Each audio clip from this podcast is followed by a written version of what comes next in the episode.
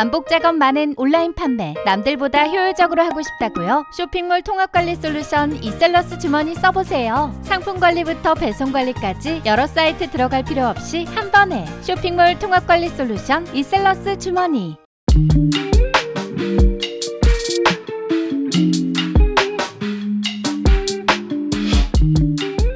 안녕하세요. 신사임당의 돈 얘기하는 곳입니다.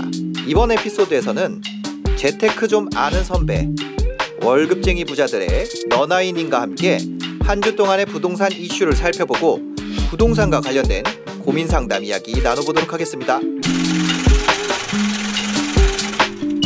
네, 안녕하세요. 저는 유튜버 신사임당이고요. 저희 매주 목요일 낮 12시에 찾아오는 아는 선배, 이제 시즌2로 돌아왔습니다. 사실 저번 주에도 하고 이번 주에도 하고 그런 건데 네, 이번 주부터 함께 해주실 아이메피 정지영님입니다. 소개드리겠습니다. 네, 안녕하세요. 안녕하세요. 네, 간단하게 소개 부탁드리겠습니다. 네. 네. 어, IMF 정지영입니다. 네. 아이 정지영님은 진짜 이쪽 업계에서 모르는 분이 없죠. 그죠? 아유, 모르는 아, 정지영님이라기보다 I'm Happy님은 네, 또 제가 아임 해피라는 닉네임으로 하고 네. 있고 뭐 부동산 책도 출간하고 그다음에 강의도 하고 있어서 그리고 유튜브 해피 TV도 하고 있어요. 아, 네 맞아요. 네, 그래서 아마 저를 아시는 분이 있을 있다면 아마 부동산에 관심이 있는 분이지 않을까 싶습니다. 네, IMF님 채널도 많이 구독해 주시면 감사하겠습니다. 어, 앞으로 이어 지금 그 전 시즌처럼 네. 전국에 대해서 네. 예, 상담 들어오는 대로 상담을 해드릴 수 있고요. 저희가 어, 이 방송 끝나고 나면 또 아래쪽에 댓글로 링크를 남겨놓도록 하겠습니다. 그쪽에 사연 접수해 주시면 저희가 읽어보고 또 상담을 추첨을 통해서 해드리고요. 어, 방송 중에는 저희가 또 여기 전화번호 떠 있죠. 010-6854-3668번으로 전화 주시면 저희가 상담을 해드리고 있습니다. 먼저 이 상담 들어가기에 앞서서 아 맞아 여기 물어보시네요. 너나이님 어디 가셨어요? 예, 너나이님 저희가 이제 커뮤니티 글에 올려드렸었는데 너나이님은 이제 그 월급쟁이 부자들 이쪽 일정이 많으셔서 어 아무래도 그 월급쟁이 부자들 TV 쪽에 집중을 하시는 게 나을 것 같다. 네, 그 얘기를 전해드리겠습니다. 네, 이번 주부터는 IMF님과 함께 하게 됩니다. 네. 먼저 뉴스부터 한번 살펴보도록 하겠습니다. 네. 먼저 이거예요. 네. 4개월 만에 서울 아파트 팔자가 사자를 앞질렀다. 어, 이게 이제 아파트 가격이 떨어진다는 얘기 아닌가요? 네, 그럴 수도 있죠. 네. 그래서 이게 서울 내용을 읽어보면 서울 아파트 관망세가 짙어지는 가운데 매수 심리도 4개월 만에 진정되는 모양이고 네, 한국부동산원에 따르면 매매 수급 지수가 96.1로 지난주보다 4.9포인트 내려가며 기준, 기준선 100을 밑돌았다. 이 얘기인데 네. 이게 지난해 11월 이후 처음이래요. 네, 네. 그 이렇게 되면은 하락한다는 얘기예요. 그렇죠. 지금 현장에서는 이런 네. 지표는 어, 어떤 매매 지수라든지 전세 지수가 있는데 매매 네. 수급 지수거든요. 네. 이게 100을 돌파하냐 음. 떨어지느냐 이거에 따라서 되게 어, 지금 분위기를 알 수가 있어요. 네. 그래서 현장의 분위기를 가장 먼저 느낄 수 있는 지표라서 제가 이 뉴스를 뽑았는데요. 네. 여기서 보게 되면 100이라는 숫자가 되게 중요합니다. 그러니까 어, 공급과 수요의 비중을 지수화한 거라고 보시면 되겠는데요. 네네. 그러니까 0에 가까울수록 공급이 수요보다 많은 거죠. 음. 그러니까 집값이 어, 떨어질 수도 있는 요소죠. 네. 그러니까 우리가 경제 이론 중에서 수요와 공급 아시잖아요. 네, 네. 그러니까 공급이 많으니까 당연히 수요도 만약에 수요가 준다면 어, 이게 지금 가격이 조정을 받을 수 있는 거고 네네. 뭐 100에 가까울수록 이제 또 매수 자 매수자들이 많이 매수 우위 시장이라고 얘기합니다. 그런 아. 시장을. 그럴 때는 네. 또 현장에 가서 이제 매매를 하려고 하니까 매수를 하려고 그러면 물건이 없고 네. 이렇게 되는 이런 지수들이 아주 중요하거든요. 음. 그래서 이게 지수 중에서 어떻게 그날 딱 어, 오늘 몇 개, 오늘 몇, 몇 점 이런 거보다는 어떤 추세가 되게 중요한데 지금은 거의 지금 한 오- 11월 달부터니까 네. 한 5개월 정도 지금 이게 추세선이 밑으로 내려가는 거거든요. 네 네네. 그러니까 지수가 안 좋아지는 거죠. 공급이 많고 어. 매수자가 없다. 그러니까 현장에 물건은 많고 살려는 사람이 없다. 네. 이런 지표입니다. 지금 상황이 사는 사람보다 어, 파는 사람이 파는 많은 사람이 더 많은 상황이다. 네, 네, 맞습니다. 그렇게 이해하시면 됩니다. 네. 어. 아, 그러면 어떻게 보면 하락장이 좀 올 수도 있다는 신호가 되겠네요. 네, 이런 신호가 왔을 때는 네. 조금 조심하셔야 되는데요. 네. 두 가지 관점에 대해서 이야, 이야기를 해드리면 만약에 매도자인 측면에서는 값을 내리지 않고 어, 버티면 네. 매도가 안 되고요. 음. 그러니까 매도 하시는 분은 조금 전략적으로 생각하셔야 되고 네. 매수자인 경우에는 갔더니 어 물건이 많아 그러면 음. 가격 조율이 가능하다는 거죠. 네. 그래서 그런 지수를 보고 현장의 또 느낌도 아시면 어떤 음. 매도라든지 매수란 이런 것들을 알 수가 있는 좋은 지표예요. 네. 그럼 이게 지금 일시적이라고 생각하세요? 아니면은 추세가 좀 바뀌었다고 생각을 하세요? 추세는 바뀌었죠. 4개월 아, 정도면 네. 많이 바뀐 거예요. 그리고 네. 저는 이제 추세선 추세선이라는 걸 그려서 더 정확하게 판단을 하거든요. 네. 그러니까 어 그렇지만 그 추세가 이제 아. 계속 떨어지고 네. 오랫동안 되고 그리고 예전에 이런 추세선 같은 경우를 한번 다시 한번 네. 어 예전에 가격이 떨어졌을 때는 언제까지 떨어졌지? 어, 아. 얼마나 떨어졌지? 그 지수의 포인트를 잡고 그 네. 포인트까지 떨어진다 하면 약간 음. 조심해야 된다는 거죠. 아 그렇습니다. 지금 네 정지 아이메피님 이 본 이 첫 번째 뉴스가 너무 센데요. 어 이제 어 부동산 시장 굉장히 조심해야 되는 국면으로 접어들었다. 네네네. 아 실제로 뭐 부동산도 좀 가보시고 하세요. 어, 사실 요즘에도? 이 지수는 네. 어, 어, 보시고 현장을 확인을 해 보는 게 제일 좋습니다. 네네. 네, 예전에 뭐 심사위원님 같은 경우는 부동산에 갔을 때 휴지통을 아, 아 좋아요. 아 저는 그그 뭐야 워낙 음. 그 제가 처음에 투자했던 동네가 하락장이었어요. 아, 그래가지고 딱 뭐야 휴지통만 봐도 음, 컵 휴지통이 깨끗한 거예요. 원래 그 오자마자 커피를 타주거든요. 그렇죠, 맞아요. 근데 그 뭐야 믹스 커피를 먹은 봉지라든지 거. 어. 뭐 그거라든지 아, 네. 정수기가 좀 더럽다든지 네, 네, 네. 휴지통 그 테두리에 커피 그 흔적이 있다든지 뭐 보통 이런데 그날 딱 갔는데 이 동네는 완전 새 건 거예요. 음. 너무 새 거. 예. 그리고 한 손님이 한 명도 안 들어온 듯한. 그쵸. 그리고 이제 부동산들이 불은 켜져 있는데 평일인데 네. 보통 부동산들이 일요일만 쉬잖아요. 그렇죠, 그렇죠. 근데 평일인데 어, 한 11시인데 아직도 문을 안 열었다. 아, 예. 출근도 늦게 했다가 뭐 손님이 없으니까. 네, 네, 네. 그런 하락장에는 그런 상황이 되더라고요. 지금 네. 커피 그 자국을 보고 말씀하시는 거 보니까 프로파일러 수준인데요. 아, 저는 아니, 프로파일러라기보다는 그냥 주, 저는 이런 관찰하는 걸 좋아해요. 네, 거. 그런 관찰력이 되게 네. 중요한데요. 네. 이제 어 가서 어 그냥 지나 무심코 부동산을 지나가도 음. 부동산에 사람들이 앉아 있다거나 네. 그리고 전화를 한 번 했는데 사장님이 바쁘셔가지고 어 예 예 예 다음에 전화하겠습니다. 왜냐하면은 전화가 들어오는 거거든요. 계속. 음. 네. 그런 것들에 대한 흔적들을 한번 찾아보셔야 돼요. 이런 지수들이 정확하게 맞아 떨어지는 지역도 있고 네. 이게 평균이라는 거거든요. 그래서 음. 평균의 오류를 빠지, 빠지, 빠지지 마시고 네. 그리고 또 현장에 가서서 그런 어. 흔적들을 찾아보는 것도 좋습니다. 어, 요즘 현장 분위기는 어때요? 혹시 어. 뭐 최근에도 임장을 좀 가보신 곳이 있나요? 어, 저는 지금 공공재개발 지역 있다 하는 네, 그 네. 지역을 한번 많이 다녀봤는데요. 네. 사실 그 물건들이 그렇게 많지는 않습니다. 어. 그래서 어, 활발하게 거래되는 모습은 보이지 않지만 네. 최근에 뭐 압구정이라든지 뭐 성수동이라든지 이런 데서 신고가가 나오는 거 보면은 그러니까요. 재건축 어. 물건들이 네, 그런 어 그 상품에 대한 거나 지역이라는 거에 대해서 너무 다른 어, 음. 온탕과 냉, 냉탕이 있는 거죠. 네. 사실 이 지수는 또 조심해야 되는 게 또 참고는 하더라도 내 지역에 맞는지 안 맞는지는 현장에서 판단하겠지만 평균이라는 거죠.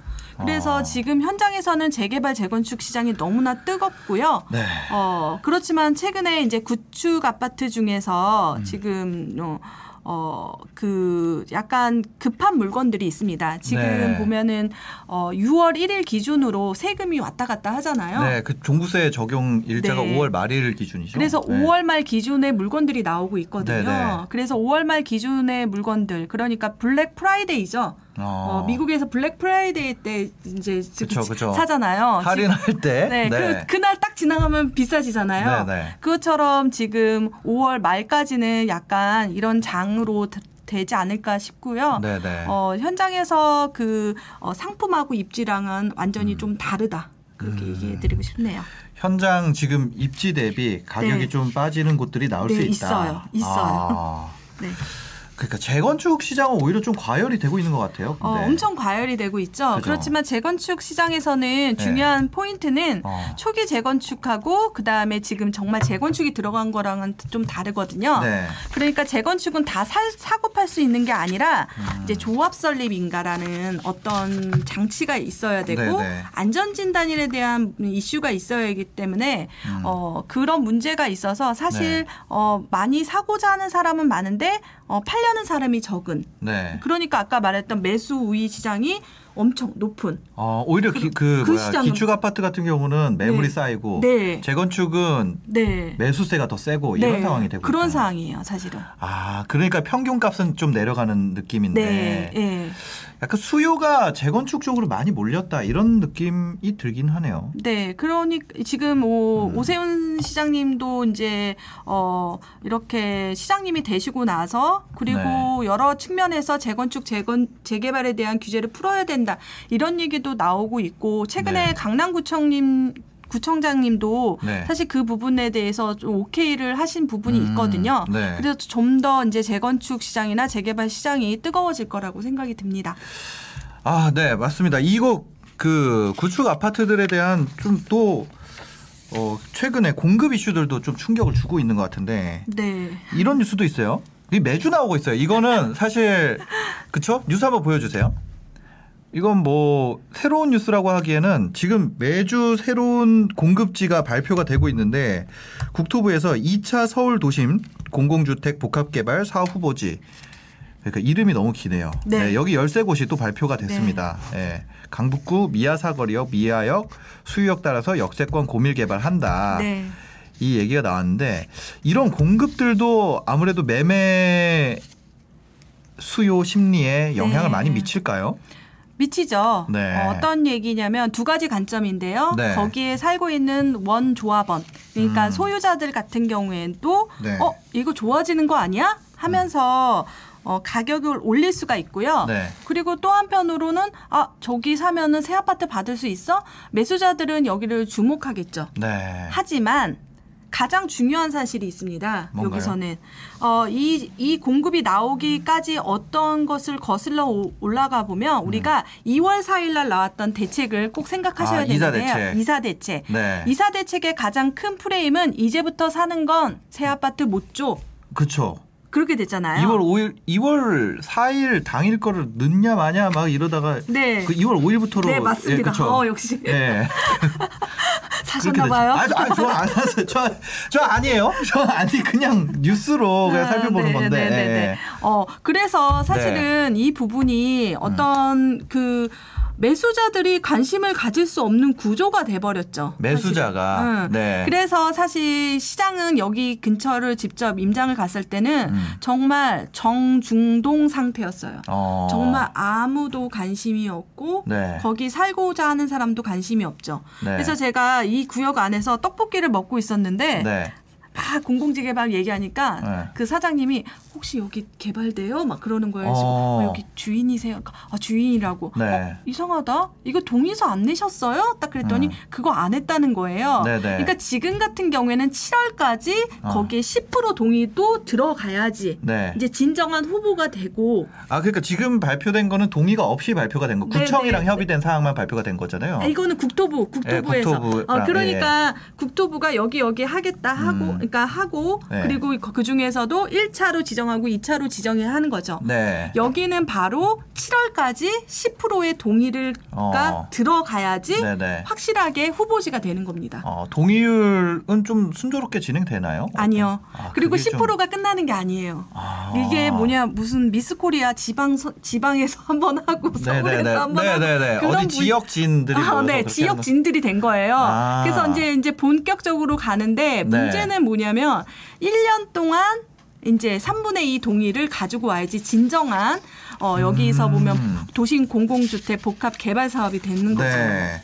아, 이거 조합 결국에 또 조합의 역할이 필요하네요. 네, 네. 그렇죠. 이거 동의 되죠. 받으러 다니고 이제 그런 그런 부분들. 네, 그런 부분들이 네네. 있어서 그런 부분들은 뭐 지자체랑 같이 음. 거기 주민 뭐 자치 단체가 이제 생기거든요. 네네. 그 추진위원회라고 하는데 그런 것들이 생기면 이제 동의서를 받으러 진구하러 다니는 거죠. 음. 네. 그리고 회의도 하고 이런 것을 하는데 어. 여기서 중요한 거는 생각해 보면. 이사 대책에서 공급의 입지 유형에 따라서 한 네 가지 정도 나왔었거든요. 그러니까 이사 대책에 이게 굉장히 헷갈리게 돼 있어요. 그 뭐야 기존 민간 재개발 재건축이랑 그 다음에 공공이 주도하는 네. 공공이 그러니까 뭐 사업 시행 인가랑 이런 거 전부 다 해주는 그게 네. 있고 민간이랑 뭐 이렇게 나눠서 하는 게 있고 그죠? 네, 이거는 그냥 그 그거는 나중에 이제 뉴스 나오면 제가 또 설명을 해 드릴게요. 아, 네네네. 왜냐하면 이거를 섞이면 안 되는데 네. 이사 대책은 중요한 건 음. 변,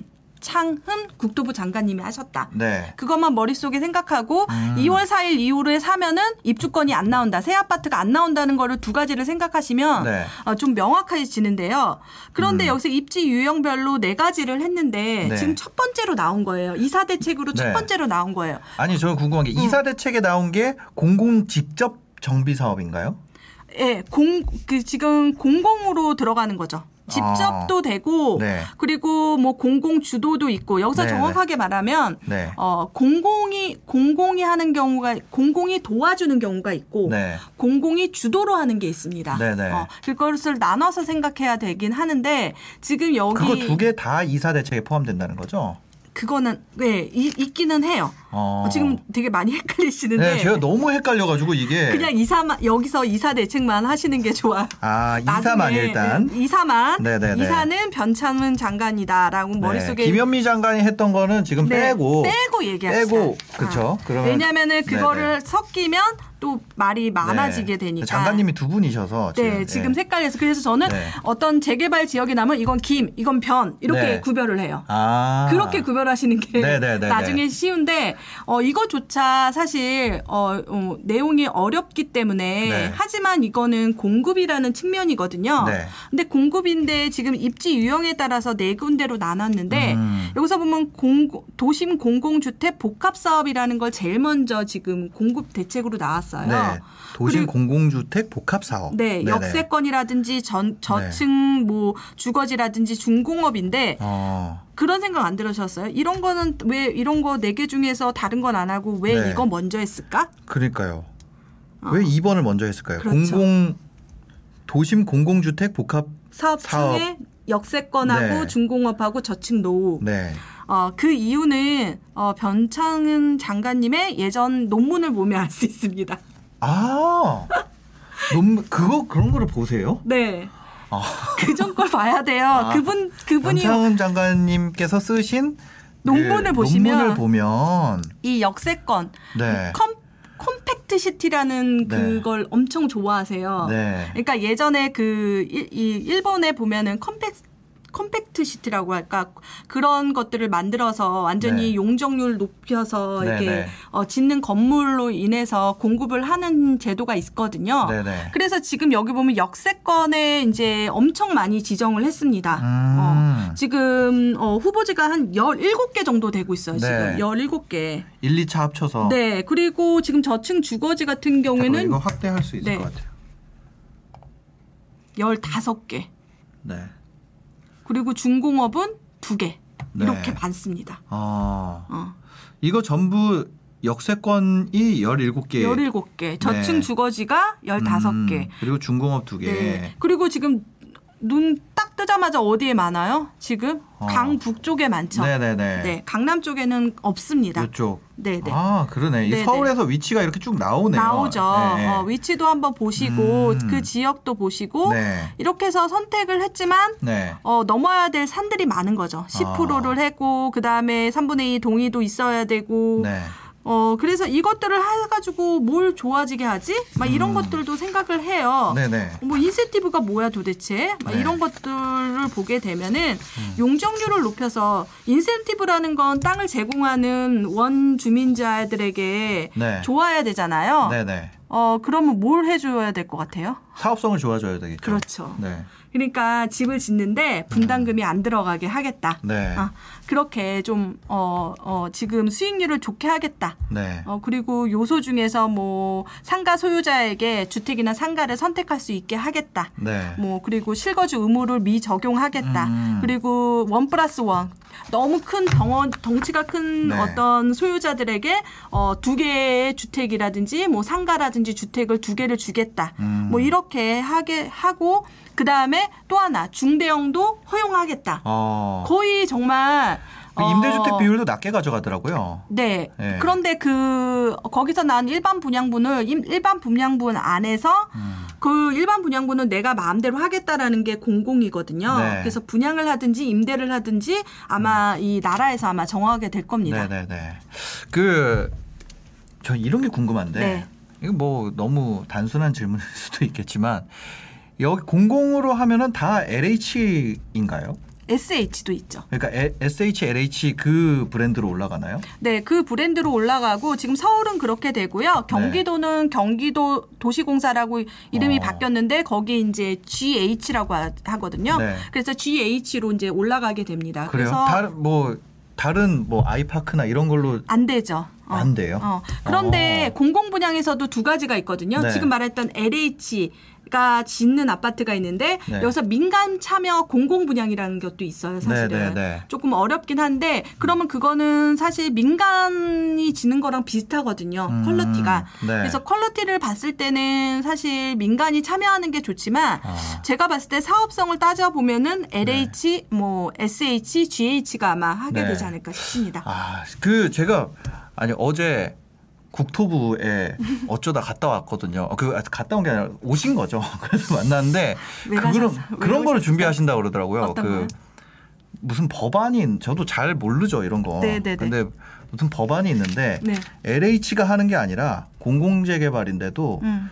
뭐 저기 힐스테이트나 음, 음. 자이나 이렇게 할 수 있게 하는 그게 그게 민간 참여 공공. 분야입니다. 아, 민간 참여 공공 분야. 같은 경우에는 땅은 사실 민간 그러니까 우리가 말하는 여기 그냥 말해도죠 레미안이랑 힐스테이트 네네. 지금 짓는 아파트 요 앞에 만약 공덕 자이 같은 경우에는 네네. 자이가 땅을 사서 자이가 올리는 거거든요. 음. 그런데 공공 참여 어, 공공 민간 참여 공공 분양은 네. 땅은 LH 나라 땅인데 네. 짓는 사람은 어, 민간이 짓는 거죠. 어. 그러면 더 좋죠. 네. 뭐 이거 한대요? 네 그렇게 한다 그러더라고요. 와 좋다 그러면 예, 그래서 그, 나 어디 살아 이거 되잖아요. 예, 그 바꾼다 그러더라고요. 어. 대부분 LH가 지면요 이, 문제가 뭐냐면 이름이 없어요. 어, 휴먼시아.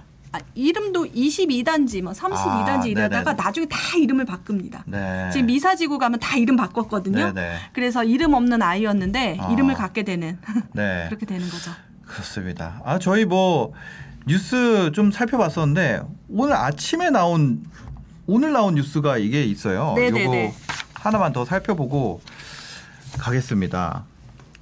예, 과세 활용 표준 임대료 포석 전월세 신고세 시행 전부터 커지는 의심. 이거 제목만 봐서는 무슨 말인지 잘 모르겠거든요. 네네네.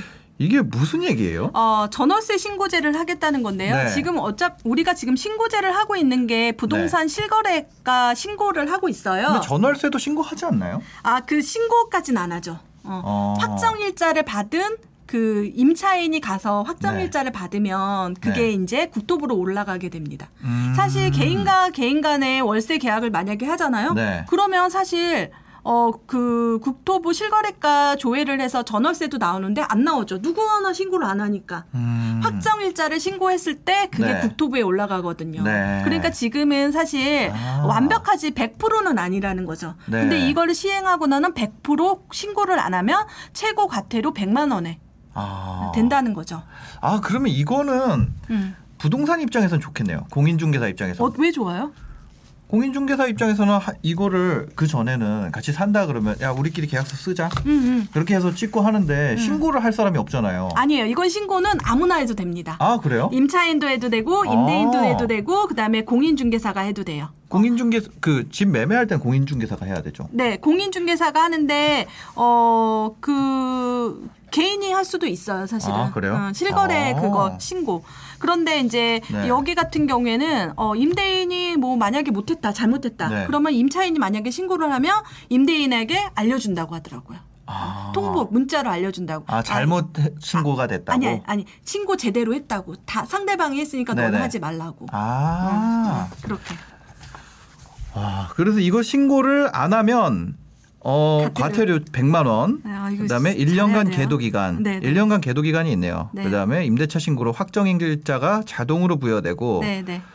음.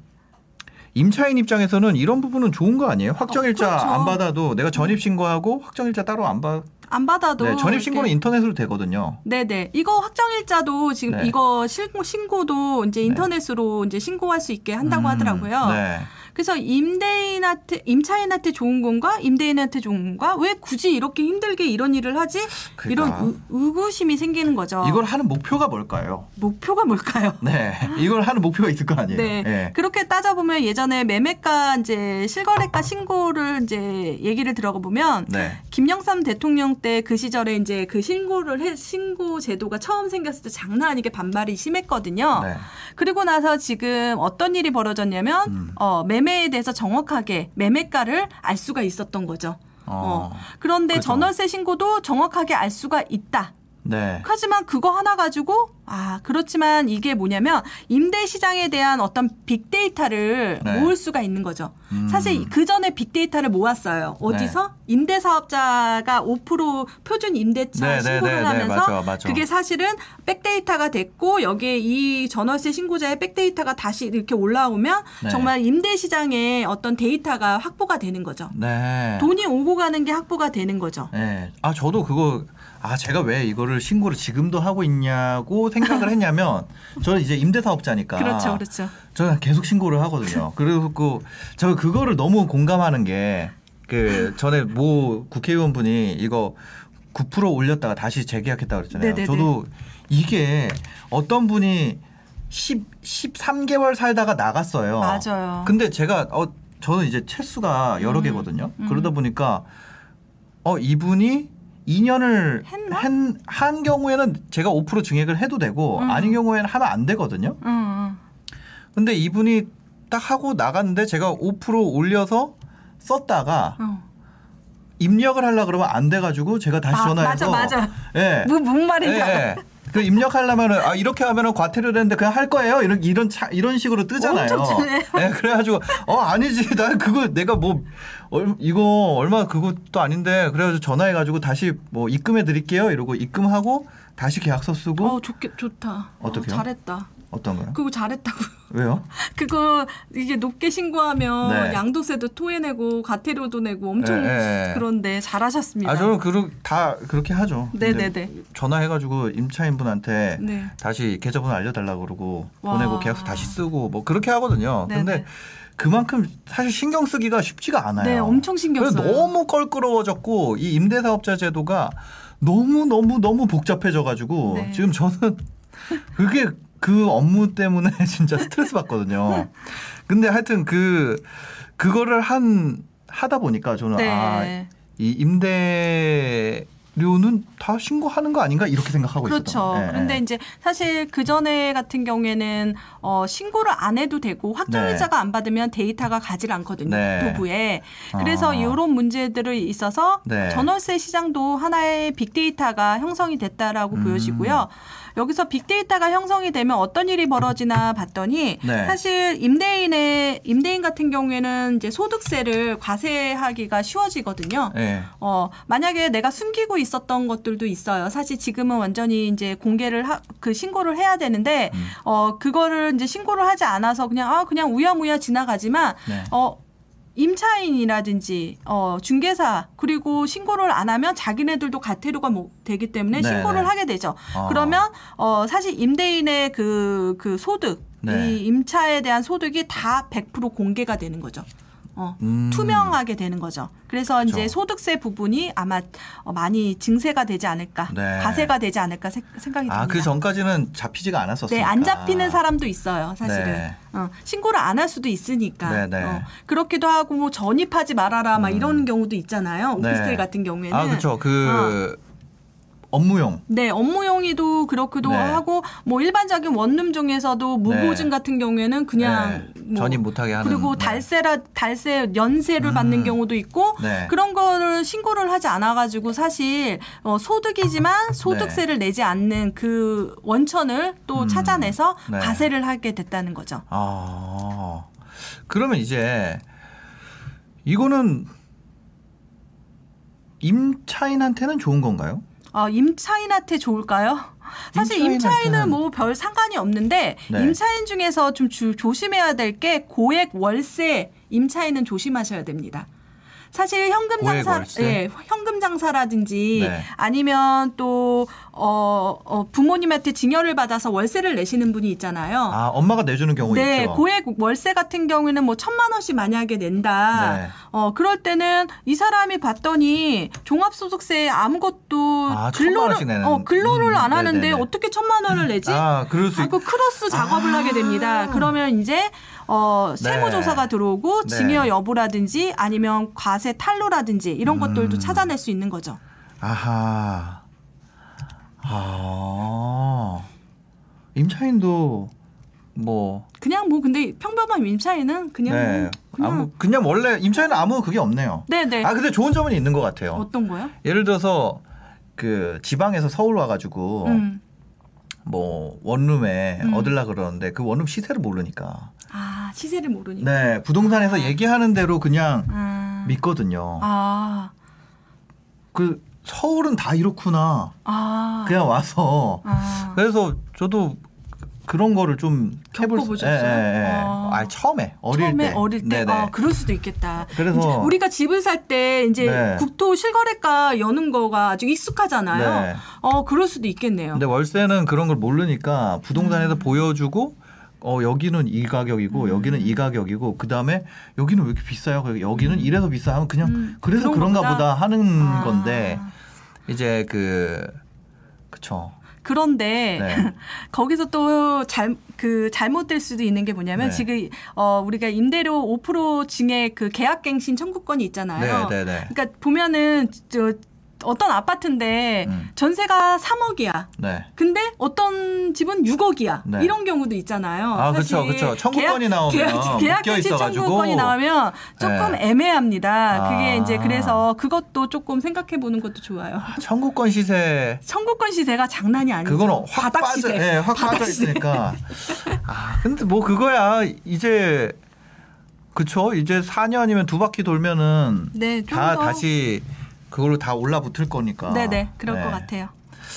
하여튼 그렇습니다. 오늘 뉴스 살펴봤는데 아, 네. 굉장히 좀 저는 재밌고 또 근데 이해를 하셨을까 모르겠어요. 좀 더. 아, 한번 볼까요? 네. 채팅방을 결국 월세가 올라가지 않을까요? 이런 의견도 있으시고, 음. 네, 그렇죠. 왜냐하면은 네. 조세 정가라는 게 있습니다. 원래 네네. 그 대표적으로 이제 어떤 경제 서적이라든지 이런 것들을 보면 네, 어, 조세가 오르, 세금이 오르면 조세 전가가 된다는 아, 게 있거든요. 네네. 그거는 어, 어차피 논문이라든지 이런 것들이 있기 때문에 음. 사실 지금 현장에서도 벌어지고 있고요. 네, 그러니까 이게 노출되다 보니까 이게 오르게 되지만 그렇다고 해서 무작정 다 올릴 수는 없어요. 음. 네, 어, 그곳이 정말 좋은 곳이라고 하면은 음. 좀 뭐랄까 가격이 올라도 사람들이 찾아오는 곳이라면 되지만 그렇지 네네. 않는 곳은 또 임대인이 또 세금을 많이 내게 되는 거죠. 아, 알겠습니다. 또 이어서 저희 전화 상담 받아보도록 하겠습니다. 저희 중간 예고가 없어가지고 네. 아니 그게 아니라 네. 이거 사연 먼저 하고 하는 거 아니에요? 아, 그렇죠. 사연도 네. 한번 살펴보고 네네. 이제 상담으로 이어가도록 하겠습니다. 접수된 사연이 생각보다 이제 커뮤니티 글이다 보니까 어 근데 너무 잘 적어주셨어요. 네네. 제가 예전에 이제 어, 팟캐스트에서 구해줘 내 집이라는 코너를 했었어요. 이 똑같은 코너. 아, 구해줘 내 집. 네. 네네. 그래서 구해줘 내 집에 이제 사연의 양식을 제가 갖고 있어서 이 양식대로 하면은 되게 좋은데 네. 어, 이분들이 자기가 어떻게 어떻게 살아왔고 이런 얘기들을 많이 써주셔가지고 네. 제가 그 중에서도 두 개밖에 못 골라서 정말 아. 아. 쉬워요 정말 알겠습니다. 내용이 정말 좋고 어, 사실 이 이거를 보면요 빙의가 돼가지고 네네. 어, 막 가슴이 막 어쩔 아. 때는 뭐 꿈에도 나와요 사연자들이. 어, 어, 네. 그리고 이 사연을 듣고 정말 내 집 마련 하셨다면 꼭 네. 댓글에 남겨주시면 정말 큰 힘이 됩니다. 알겠습니다. 네. 저희 접수된 첫 번째 시즌 2 첫 번째 상담 한번 읽어보도록 하겠습니다. 네. 어 먼저 첫 번째 사연은 은평구에서 보내주셨어요. 은평 아기 아빠 라고 하시는데 안녕하세요. 새로운 시즌 2에서는 청약 정보를 질문할 수 있어서 너무 좋네요. 2017년 결혼하고 21개월 예쁜 딸과 은평구에서 어, 2억 3천 어, 버팀목 전세자금 대출 1억 4천 해서 전세 살고 있는 은평 아기 아빠입니다. 저는 비정규직이에요. 월 수입은 600이 왔다 갔다 합니다. 외벌이고요. 소득이 잡히지 않아서 청약 어, 소득이 안 잡히는 비정규직이라고 합니다. 네네. 그래서 청약이 당첨되고 추후에 중도금 대출이 나올지 너무 궁금합니다. 대출 상환은 원리금 상환으로 매달 200만 원까지는 가능하고요.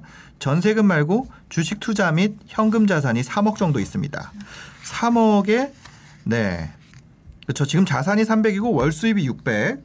대출 상환은 200만 원이 가능한 상황입, 상황입 니다. 네, 빠른 안정을 위해서 일찍 결혼했는데 5천만 원으로 시작하, 시작해서 몸을 갈아 넣으면서 계속 자산을 늘리고 있습니다. 저보다 힘드신 분들도 많아서 쓰기가 죄송스럽지만 신혼부부라는 신혼부부라 청약이라는 점에서 어, 좋은 사례가 될 수 있지 않을까 하는 생각에 남겨봅니다. 아이가 한 명 있으면 서울에서 신혼부부 특공 꿈도 꾸지 말아라. 두 명도 대기다. 라는 말도 맞는 말 같은 게 저도 청약을 결혼하고 10번 이상 신혼부부 특공을 넣었는데 다 떨어졌습니다. 민간 분양 생애 최초 특공 생기고 나서 추첨이라도 되면 좋겠다 싶어서 계속 생애 최초도 넣고 있는데 자녀 수가 적으면 청약으로 내 집 마련하기 위해서 생애 최초나 특공 추첨 물량을 그냥 바라보는 수밖에 없는 건지 이렇게 계속될 때 아, 이렇게라도 계속 될 때까지 넣는 게 맞는지 궁금합니다. 저와 같이 점수도 낮고 아기도 한 명밖에 없는 신혼부부가 많을 거예요. 어떻게 하면 조금이라도 청약 당첨 확률을 높일 수 있는지 팁이 필요합니다.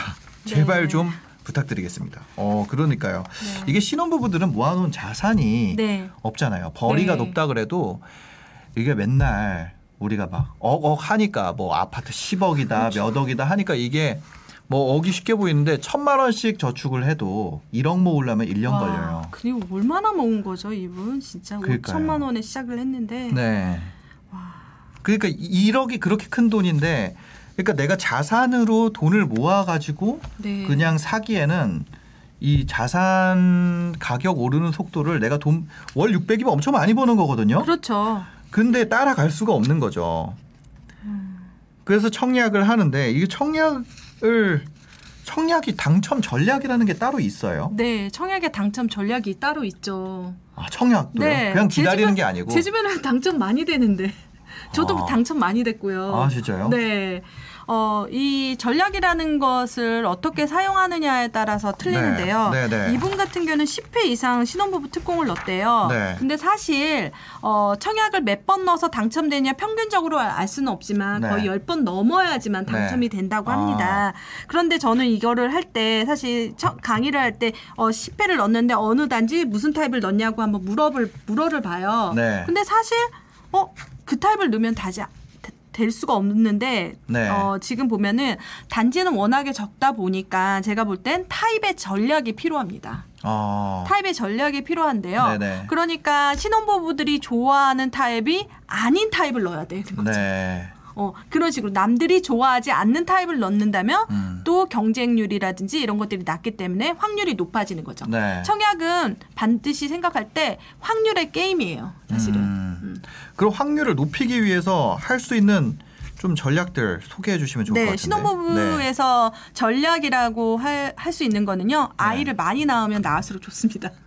아, 그거는 사실 전략이라기보다는 네. 아니 실제적으로 아이를 네. 어, 또 계획이 있었고 빨리 시도를 해서 네. 이제 아이를 이제 태아 태아부터 counting이 되거든요. 네. 신혼부부 특공 같은 경우는 민간 분양 같은 경우는 자녀 수 따라 따라서 이제 음. 커트라인이 정해지고요. 네. 그 다음에는 이제 추첨제인데 음. 어, 여기서 서울 같은 경우는 너무 너무 경쟁률이 세서 사실은 거의 2자녀 아니면 음. 3자녀까지 이렇게 해서 당첨이 되, 기도 아, 하거든요. 신혼부부인데 삼자녀까지 는 돼야 된다. 네. 그런데 이제 어. 2자녀까지는 이제 추첨으로 뽑게 됩니다. 네네. 3자녀는 거의 안전빵이고요. 어. 그리고 두 자녀 같은 경우는 거기서 추첨을 하게 되는 거죠. 네네. 그러면 1자녀는 그러면 안 돼? 그건 아니고요. 음. 특별 공급이라는 게 아주 특이한 점이 있는데요. 네. 특별 공급 안에서 다른 특별 공급에서 미달이 난다면 또 그거를 음. 뺑뺑이로 또 뽑거든요. 네. 그러니까 추첨제 한번 뽑고 신혼부부 특공에서 그리고 그 타입에서 또 뽑고 네. 그리고 또 예비 당첨으로 뽑고 그래서 사- 세 번의 기회에 추첨이 있, 습니다 네. 그러면 그 세 번의 추첨을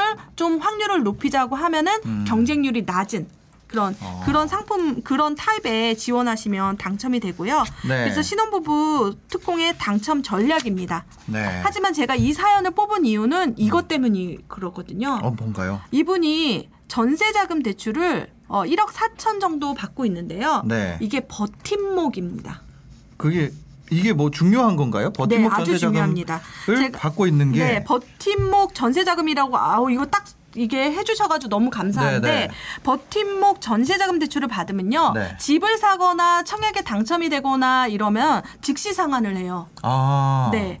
어 그래서 제가 또 이제 그그 대출 이렇게 설계하시는 분한테 알- 물어봤어요. 네. 일반적으로 전세자금 대출은 어 분양권을 사거나 입주권을 사면 바로 입주를 못 하니까 회수를 네. 안 하거든요. 네, 네. 근데 특이하게 버팀목 전세자금은 회수를 한다고 하더라고요. 아. 그래서 당첨이 돼도 불안한 거예요. 아 그리고 사도 불안한 거예요. 그러니까 이분은 그럼 할 수 있는 전략이 어떻게 돼요? 지금 그래서 제가 봤을 때는 네. 음, 전세자금 대출 같은 경우에 지금 버팀목 전세자금 대출을 음. 다음에 어, 전세자금 할 때 일반적인 전세자금으로 바꾸는 게 좋습니다. 네. 버팀목 전세자금 대출을 받으시는 이유를 알아요. 네. 이자가 싸니까. 네. 하지만 어 근데 이게 만기가 많이 나오면 그러면 어, 그 만기 때까지 못 사나 사자마자 1억 4천 정도 그 어, 전세를 바로 회수를 하거든요. 네. 그래서 방법은 있긴 있는데 조금 복잡한 방법입니다. 그래서 지금 만기가 됐을 땐 어, 네. 음. 다른 상품인 전세자금 대출로 바꾸시는 게 좋다. 다른 전세자금 대출 같은 경우에는 청약에 당첨돼도 회수당하지 않습니다. 아 그러면 일단 처음에 이분이 뭐 청약을 하건 뭘 하건 일단 전세자금 대출에 그걸 네. 바꿔놔야겠네요. 네네.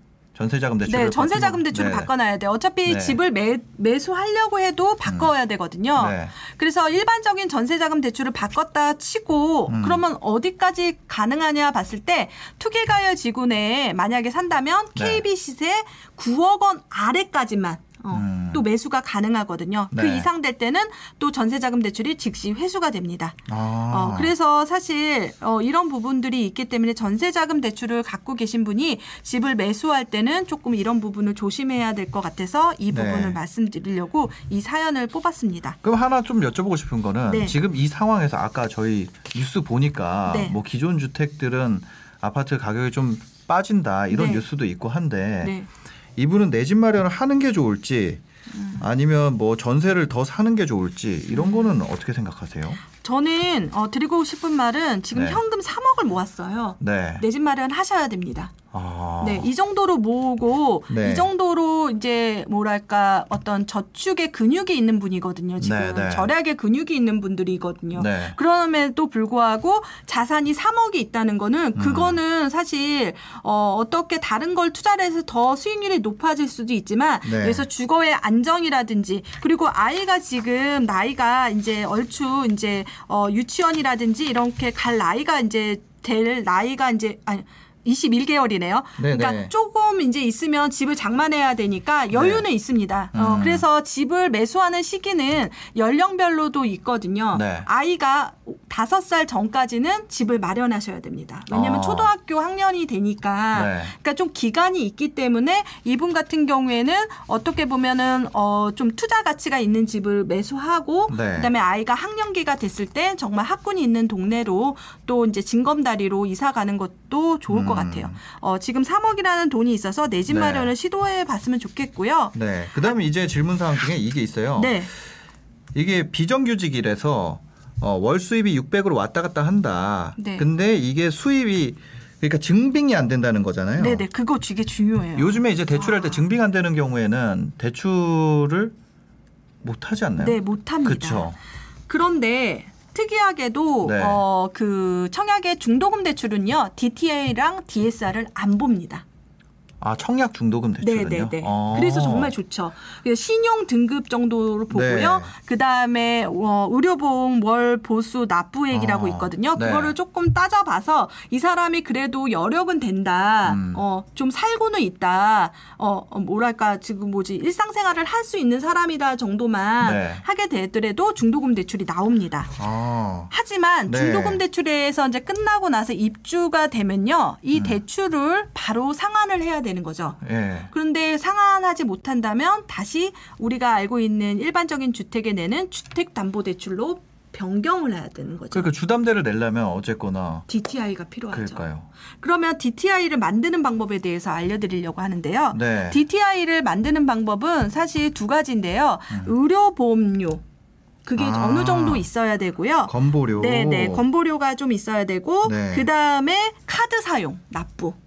아, 이거 대체 자료로 낼수 네, 있구나. 낼수 있습니다. 네. 하지만 좀 금액이 적다 보니까 만약에 내가 조금 대출을 좀 많이 내겠다 하면 네. 어떤 소득이라는 부분을 뭐 어, 만들 수 있으면 만들어서라도 네, 네. 하면 좋은데 어, 그 기준은 이제 만약에 종소세 신고, 종합소득세 신고 같은 경우는 5월 달에 이루어지기 때문에 네. 전년도 에 예, 네. 좀 만들어 놓으시는 게 좋고 아. 안 되면 재직을 해서 3개월치 월급을 또 제출을 하면 네. 또 이게 미래 소득이 되는 거잖아요. 네네네. 그래서 되기 때문에 DTI가 없다면 DTI를 음. 어떻게 만드는지 고민해 보셔야 됩니다. 아, 그러니까 이거 일단 청약이랑 동시에 내가 DTI를 어떻게 맞출 것인가 이거에 대해서 좀 고민을 해봐야 되는데 정말 이게 어려운 게 카드 사용료를 높이면 그 뭐야 저축액이 낮아지고 낮아지고. 저축액을 높이면 카드 사용료가 낮아지기 때문에 이걸 소득 증빙을 할 수 있는 네. 뭔가 방법이 있 종소세 신고를 뭐 미리 하 미리 네, 좀 1년이라도 많이 하고. 하든지 응. 뭐 그렇게 해서 그 소득을 찍어 놔야 돼요. 왜냐하면 이거 낼 때 소득 금액 증명 뽑아서 내라 그러잖아요. 맞아요, 맞아요. 예, 그러니까 이거를 한 해만이라도 좀 찍어서 내시는 게 좋지 않을까. 네. 아니면 그거를 낼 수 없으면 그 사업자를 따로 내셔 가지고 뭐다 하시네요. 해보셨어요? 아, 아니 저는 한 건 아니에요. 근데 그 사, 사업자를 해서 그 네. 서로 그 계산서를 찍어 놓는다든지. 네. 이게 모르- 지금 근데 확정적인. 거잖아요. 네. 청약을 방- 당첨되면 입주가 확정된 네네. 거잖아요. 지금 지금 지금 당장 사는 게 아니니까. 네네. 그러니까 그 기간 동안 준비할 수 있어요. 네. 그래서 청약을 받으면 어떤 내 집 마련하는 플랜을 아주 음. 넓게 잡을 수가 있는 거죠. 아, 그러니까 이게 대출 규제가 엮여 있어서 아, 근데 요즘에 그런 얘기도 있더라고요. 어떤 얘기요? 아, 정말 이거 좀 그 뭐야? 대출 규제 이제 좀 완화해 준다. 네. 그런 뉴스가 좀 슬슬 나오더라고요. 그 그렇죠. 실거 무주택자 실 실수요자라고 하죠. 보통 네네. 실수요자들의 대출 규제에 대해서 완화하는 움직임이 좀 보이는 것 같은데 그거는 뭐 구체적인 내용이 아직 나온 건 아니지만 나와봐야. 그런 네 나와봐야 알겠지만 좀 그런 부분을 기대해 보셔도 좋을 것 같다는 생각이 듭니다. 그런데 그런 네. 워딩이 나왔다는 자체가 아주 네. 어, 이 문재인 정부 안에 문재인 정부 기간 동안에 네. 그 워딩 자체가 나왔다는 거는 실수요자들이 어떤 부분에 어려워하고 집, 집을 마- 매수하거나 할때 음. 어려운 점을 알고 있다는 게 네, 저는 네. 이거는 조금 어, 기쁜 뉴스가 아닐까 good 네, news가 네. 아닐까 그런 생각이 듭니다. 그렇죠. 실수요자 분들에 대한 어, 요즘에 많이 더 풀리는 분위기로 가는 것 같아요. 네네. 네, 사- 이거 저희 접수는 상담 접수는 두 가지 방법으로 할 수 있는데요. 아까 설명드렸던 그 저희가 방송이 끝나고 나면 아래 댓글로 링크를 남겨놓습니다. 거기에 링크에 들어오시면 본인이 입력해야 될 사항들을 저희가 쫙 정리를 해놨어요. 그래서 거기에 입력을 하시면 저희가 추첨을 통해서 상담을 해드리고요. 또 방송 중에는 지금 보이시는 전화번호 010-6854-3668번으로 전화 주시면 저희가 실시간으로 상담을 해드리고 있습니다. 오늘은 정지영님, I'm 해피 정지영님과 함께하는 첫 방송이고요. 어, 앞으로는 정, 정지영님께서 어, 매매뿐만 아니라 청약에 대한 이야기 또 이제 어, 계속 공급이 있을 거니까 공급에 어떻게 하면은 내 집 마련의 기회로 삼을 수 있을지 이런 부분들도 얘기해 드리도록 하겠습니다. 그러면 이어서 참 한번 전화 받아 볼게요. 아, 전화 받, 네. 받아볼게요. 전화 바로 왔네요. 와 신기하다. 네, 여보세요? 여보세요? 어, 한번 전화 받아 볼게요. 아, 전화. 여보세요. 네네, 안녕하세요. 반갑습니다. 어머 여보세요. 안녕하세요. 네네. 반갑습니다. 네. 네, 자기 간단하게 소개 좀 어, 부탁드리겠습니다. 죄송해요. 잠시만요. 아 들리시나요? 네. 네. 네. 아 네네네. 저는 대전에 살고 있는 네. 신혼부부인데요. 네. 네. 30대 후반이에요. 네. 저희는 무주택자고요. 네. 가점은 저는 37점이고 네. 남편은 현재 45점이고 저희 시어머니도 무주택자세요. 네. 그 시어머님은 가점이 51점이세요. 어. 예, 그 상황이고 남편이랑 저는 지금 주말 부부거든요. 그래서 저는 대전에 살고 있고 남편은 부산에 살고 있어요. 네. 그래서 나- 어머님이랑 남편이랑 같이 이렇게 거주하고 있고 그래서 요 상황에서 지금 저희 부, 저희는 그 어, 아 너무 떨려가지고 아, 아니요. 천천히 아, 네, 얘기하셔도 네. 됩니다. 다 적고 네, 있어요. 네. 자산, 예, 자산은 어 2억 하나씩 5천에서 3억 여쭤볼게요. 지금 네네네. 가족 구성원이 일단 아, 어떻게 되세요? 저희는 신혼부부라서 아직 이- 이세 계획 중이에요. 아 부부시고 부모님이랑 네. 같이 사시는 건가요? 남편은. 같이 거주하고요. 저는 네. 따로 있고 남편이 주말에 아, 오고 이런 주말 네네, 부부 네네, 상태예요. 네. 그리고 자금은 지금 얼마나 모으셨고요? 2억 5천에서 3억 정도 저희 결혼할 때 합치니까 그 정도 아. 나오고요. 월 수입은 네. 이제 둘 다 자영업이에요. 네. 그래서 둘이 합하면 1000에서 1500 정도 돼요. 와. 월 1,500이요? 월천이네요. 그러니까 예, 달라요. 그 매번 다른데 네네네. 그 정도 1,000에서 되고. 1,500. 보수적으로 잡은 달이 1,000만 원 정도라는 거죠? 네네네. 네네네. 아, 생활비는 하고 얼마나 쓰세요, 그러면? 저희가 그냥 지금은 사실 한 1년도 안 돼가지고 네. 결혼한 지 1년도 안 돼서 어떻게 쓰는지도 잘 모르는데 이제 제가 아이메피님 가- 그 책도 사서 보고 하면서 아. 청약 공부 엄청. 열심히 했거든요. 네네. 그래서 저희가 된다는 게 이제 자영업이다 보니까 세계 최초 특공이 가능하고 어머님이랑 남편이랑 해서 노부모. 노부모 된다는 것도 네, 네. 최근에 알았어요. 그래서 네. 남편이 사실 근데 저 이제 원래 남편이 따로 거주를 하다가 세대 분리를 하다가 남편이 어머님이랑 같이 간 게 네. 작년 11월이에요. 그래서 3년 후에나 아. 가능하고 아. 제가 따져보니까 남편이 3년 후에 가점이 59점이 나오더라고요. 네. 저희가 자녀 하나가 있을 경우는 경우에 하나 하나 네. 있- 와 전략 장난 아니다. 그렇게 막 공부했는데 같은데. 네, 예. 네. 네, 그래서 이제 제가 궁금한 거는 네.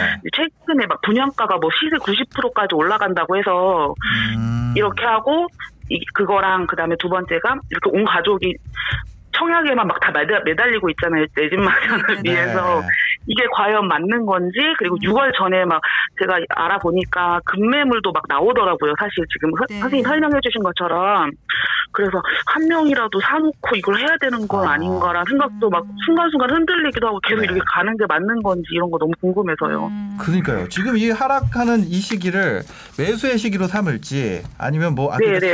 사놓고 청약을 준비를 하는 게 맞을지 어떻게 네. 좀 이런 경우가 많지 않아요. 네, 엄청 네, 네, 많습니다. 네. 그렇죠. 좀 상담 좀 네. 부탁드리겠습니다. 좀 알려주세요. 네. 제가 볼 때는 자산하고 월 수입이 되거든요. 그리고 네. 지금 시어머니, 시아버님은 안 계시는 거예요? 안 계세요. 네. 시아버님은 안 계시고요. 어, 네. 시어머니 같은 경우에는 오- 혹시 근로를 하시고 계신가요? 근로 하세요. 아, 예. 오케이. 자영업이래요. 네, 그래도 자영업이라서 근데 소득세 신고 같은 경우에는 조금 적을 것 네. 같은데 다 적으세요? 네. 그래서 생애 최초가 되는구나. 최초 되게끔 나와요. 예. 음. 시어머니도 평생에 집이 한 번도 없으셨어요? 그러면? 네, 네. 제가 와. 확인했을 때는 제가 어머님 막 은행에 들고 가서 아. 공인인증서 만들어서 저한테 해놓고 막 제가 알아봤거든요. 근데 네. 소득 와, 그거 신고 다, 봐- 다. 네, 되고 그다음에 그 우선은 청약홈이랑 뭐 이렇게 알아봤을 때는 가졌던 적이 없으세요. 소유 내역은. 네. 아, 없으세요? 어. 네. 그래서 지금 3년이 딱 노부모 특공 3년이 되는 시점이 언제예요? 정확하게 날짜가 어, 작년 11월에 10월에 했으니까 20년 11월. 2021, 22, 2023년 11월이요. 11월. 아 이게 59점이라는 게 조금 아쉬운 점수라서 제가 말씀을 드리는 거예요. 아. 어, 왜냐하면은 네. 우리가 노부모 부양특권 같은 경우에는 또 가점으로 하는데 되게 보면은 네. 어, 일반적인 가점보다 10점 아래거든요. 네. 그러니까 69점이라는 거예요. 네네. 그 69점은 거의 네. 당첨권의 점수거든요. 아. 그래서 이 네. 부분이 조금 아쉬운데 지금 대전이잖아요. 근데 대전. 같은 경우나 이렇게 지방 광역시 같은 경우에는 이렇게 그 가점이 높으신 분이 상당히 또 많아요. 그래서 음. 네, 지금 서울 맞아요. 같은 경우에는 참 분리를 해서 살다가 네. 합쳐서 사는 사람들이 별로 없기 때문에 네. 좀 노부모 네네네. 부양특공의 가점이 낮지만 지방 같은 경우는 그렇게까지 10점 같이 차이는 안 나요. 네. 결론을 네. 말씀드리자면 지금 집을 매수하는 게 더 낫습니다. 아, 청약보다요? 네. 그런데 어. 반대로 세대를 바, 분리하세요. 제가 원래 네. 어, 청약 네. 강사고 하지만 청포자를 만듭니다. 어. 어, 청포자를 만드는데 지금 세대를 나눌 수가 있잖아요. 네. 지금 본인 세대하고 어머니 세대를 나눠야죠. 그래서 어머니로 해서 51점이다 보니까 근데 어머님이 네. 최고 점수는 54점이 최고 점수예요. 그러니까 네, 맞아요. 1인 어다 다 하신다. 대단하다. 어, 대단하다. 근데 저한테 이 말 듣고. 싶었죠. 청약 포기하라고. 어, 아 어. 근데 네. 죄송한데 그러기엔 제가 음. 너무 놓친 게 많아가지고 어떤 거 지금이라도? 하는 뭐 대전이다 보니까 세종이 옆에 있어요. 네. 세종이 음. 급등하기 전에도 갔었는데 이 청약 때문에 결국은 못 매수하고 음. 가계약금 걸고서 취소하고 막 이랬거든요. 어, 지금 자산하고 여력이 되기 때문에 매수를 네. 하는 쪽이 좋고 매수를. 어, 네. 대전 쪽에서 매수를 할 때는 철저하게 네. 광역시 중에서도 좀 분리를 해서 봐야 되는데 네네네. 대전은 조금 노후도가 상당히 높은 지역이에요. 다른 지역보다. 그래서 네. 대부분 신축으로 가셔야 되고 되도록이면 신축을 가시는데 지금 일반적인 분양 권이라든지 입주권을 조금 알아보시는 것도 좋습니다. 아, 그런데 지금 입주권은 상당히 가격이 비싸기 때문에 이, 이 자산으로는 조금 안 되지만 어, 네. 어떻게 보면은 뭐 지금 나와 있는 분양권이라든지 좀 관심 있는 네. 분양권 있었나요? 왜냐하면 청약을 한번 넣어보셨기 때문에. 음. 음. 관심 관심 있는 분양권은 음. 있는데 지금 뭐 한 5억, 4억 피가 막 이래가지고요. 아니면은 뭐 음. 부산 쪽은 제가 잘 못 알아봤고 아, 부- 대전 쪽은 부산 쪽도 괜찮습니다. 아 부산도 살 수 있구나. 와, 네, 대박. 저는 대전 부산에 남편 거주를 하잖아요 지금. 부산에. 남편은요. 나- 네. 아, 남편이 부산에 거주를 하잖아요. 네. 어, 네. 그러면 부산 쪽에 있는 분양권도 어, 정말 추천, 강추합니다. 어, 음. 지금 보면은 아. 대전은 분양권이 조금 너무 적기 때문에 좀 약간 가격이 조금 비싸거든요. 부산 쪽에서 네네네. 보면은 어, 네. 조금 부- 분양권 상태에 있는 것 중에서 전매 가능한 것 중에서 최근에 네. 전매가 풀리는 단지라든지 이런 것들을 공략하셔가지고 보시면 네. 되는데 분양권이 가장 어. 쌀 때가 어디 언제냐라는 질문을 하세요. 어, 타이밍이 네네네. 중요하잖아요. 그럴 때는 네. 바로 전매가 풀린 그 직시가 가장 쌉니다. 아, 어. 어. 네네네. 그런데 최근에 이제 광역시 같은 경우에는 아예 소유권 이전 전매 금지. 즉 뭐냐면 이제 분양권 상태에서 사고 파는 게 안 되게 돼 있거든요. 작년부터. 그렇기 때문에 지금 나와 있는 물량이 너무 적고요. 지금 제 말 잘 들으세요. 이거 전화 네. 잘하셨는데요. 6월 전까지 사셔야 됩니다. 음. 아, 왜냐하면 지금 시- 세금이 바뀌었는데 특히 분양권 세금 같은 경우에는 지역에 상관없이 지금은 어, 조정 대상 지역은 50% 정도 하거든요. 네. 그런데 지역에 상관없이 1년 안쪽은 70%, 그다음에 1년 지나서는 60%거든요. 네. 일반 세율도 없어졌습니다. 그렇기 때문에 어, 분양권이 세금이 비싸지는 겁니다. 내가 지금 팔면 50% 내는데 하루가 네. 지나니까 60%, 70%가 된다고 하면 아. 어, 매도자 같은 경우에는 굳이 내가. 어, 그런 생각이 들거든요. 그런 시장 같은 경우에는 서울 시장에서 먼저 겪었기 때문에 그거가 아주 중요한 세일 포인트고요. 지금 가는데 어, 지금 4월 달이죠. 어, 시간이 네. 있네요. 왜냐하면 분양권은 바로 어, 명의 변경할 수 있는 날짜가 또 정해져 있고 그러다 보니까 어, 그런 네. 날짜를 생각해서 6월 전에 분양권을 매수하시는 게 좋습니다. 그리고 음. 투트랙으로 가셔야 됩니다. 시어머니를 위해서 청약을 계속해서 준비하세요. 54점이라도 당첨될 수 있습니다. 제책 아. 보셨죠? 타입별로 네네. 콕콕 넣으시면 음. 됩니다. 네, 그럼 저희는 네네. 분양권이든 구입 이렇게 매수를 하는 쪽으로 하고 네. 시어머니는 계속 청약을 네. 뭐, 구, 크, 뭐 대, 대단지 아니더라도 그렇죠. 어느 정도 점수 되는 선에서 그냥 우선 넣어보는 걸로. 이렇게 하면 될까요? 네. 저기 아, 너무 감사합니다. 제 IMAP 네. 블로그에서 댓글로 오늘 전화 상담자라고 하시면 제가 네. 대전에 항우 분양 예정 단지 다 알려드리겠습니다. 왜냐하면 대전은 아. 택지지구가 없기 때문에요. 대부분 네. 정비 사업에서 나옵니다. 그래서 기존에 네. 이제 정비 사업 중에서 이제 향후 나올 거를 미래를 계획하셔야죠. 3년 나, 그러니까 1년 지나면 아마 54점 될 것 같습니다. 아우 너무 감사합니다. 전화 한 200번 했어요. 아, 네. 너무 상담 받고. 싶어가지고 아, 네. 아, 네, 아, 전화 너무 주셔서 감사합니다. 감사합니다. 네. 안녕히 계세요. 감사합니다. 아, 네. 그 방법 되게 좋은 것 같아요. 저희가 이 문제가 네. 어떤 단지나 이런 거를 언급을 하면 굉장히 시세에 영향을 미칠 수 있거든요. 엄청난 파급력 있는 프로라고. 아, 그러니까 그 전에 원래 처음에는 없었어요. 처음에는 그런 게 없었는데 갈수록 좀 그래가지고 저희가 얘기가 너무 불편해졌거든요. 상담하는데. 네, 네. 근데 지금 얘기하신 것처럼 만약에 내가 상담을 했어요. 전화든 사연이든. 음. 어, 내 얘기 나왔네? 근데 저희가 그 단지에 대해서는 좀 얼버무려서 네. 얘기하게 되는 경우도 있을 거거든요. 그런 경우에는 그 블로그에 제 블로그 가서 오늘 아임 해피라고 네. 찾으면 블로그가 네. 있습니다. 음, 네. 오늘 상담했던 사람이라고 하고 그 좀 물어보면은 좀 찍어서 얘기해 주시면 좋을 것 같아요. 이분 네. 웬만해서 지금 바로 달려가실 분이고요. 네. 어, 공부도 하시고 계셔서 아, 음. 저로서는 너무 너무나 기특한 네, 네. 분이고 지금 내 집 마련을 당장 해도 좋을 만한 어, 실력과 아, 네. 실력을 갖추고 있습니다. 알겠습니다. 네. 아, 정말 아니 어떻게 이렇게 딱 하자마자 청약에 대해서 목마른 분들이 많았나 봐요. 아, 저는, 저희가 전화가 지금 이렇게 보시면 그냥 계속 오고 있거든요. 이- 아 이거 이게 그? 저- 이게 그- 그래서 왜 이렇게 안 네. 받으시나 해가지고 아, 저 전화를 왜 안 받나? 어, 그래서 아, 진짜 아, 너무 급한데 왜 이렇게 전화가 안 계속 오는데 안 끊어지고. 어, 그래서 저는 그래서 지금 계속 아, 신경이 쓰여서 쉬는 시간에 아, 전화 와야 되는 거 아닌가? 네, 지금 네네. 그러니까 안 끊어지고 지금 전화 계속 오고 있거든요. 근데 네네네네. 어떻게 딱 받았는데 와 바로 그렇게 청약 상담 문의가 오셔서 저도 참 보람차다는 생각을 하게 됐습니다. 네, 두 번째 사연, 아, 그 접수된 사연 중에 두 번째 사연 한번 살펴볼게요. 이번에는 사전에 접수된 사연이고요. 사전 접수는 저희가 방송 끝나고 나면 아래 링크로 남겨놓겠습니다. 거기 들어오셔서 어, 항목에 맞춰서 글 남겨주시면 저희가 추첨을 통해서 상담해드리고 있어요. 네. 두 번째 사연입니다. 안녕하세요. 대구네요, 대구. 대구 거주하는 32살 워킹맘입니다. 결혼한 지 7년 됐고요. 딸은 4살이에요. 네. 아, 지금 대구의 24평 복도식 아파트 매매가를 1억 7천 주고 자가로 거주하고 있고요. 8,500만 원 정도 저리 대출 일으켰었는데 전부 다 상환했습니다. 신랑 명의로 생애 첫 대출을 내- 냈다고 하네요. 기특하다. 네. 무리한 대출은 아니었는데 아이 낳고 3개월 휴가만 쓸 수 있어서 퇴직을 고민하다가 퇴직하면 대출과 함께 미래의 모습이 그려지지 않아서 독한만 먹 독한 마음 먹고 90일 때부터 어린이집 보내면서 지금까지 왔습니다.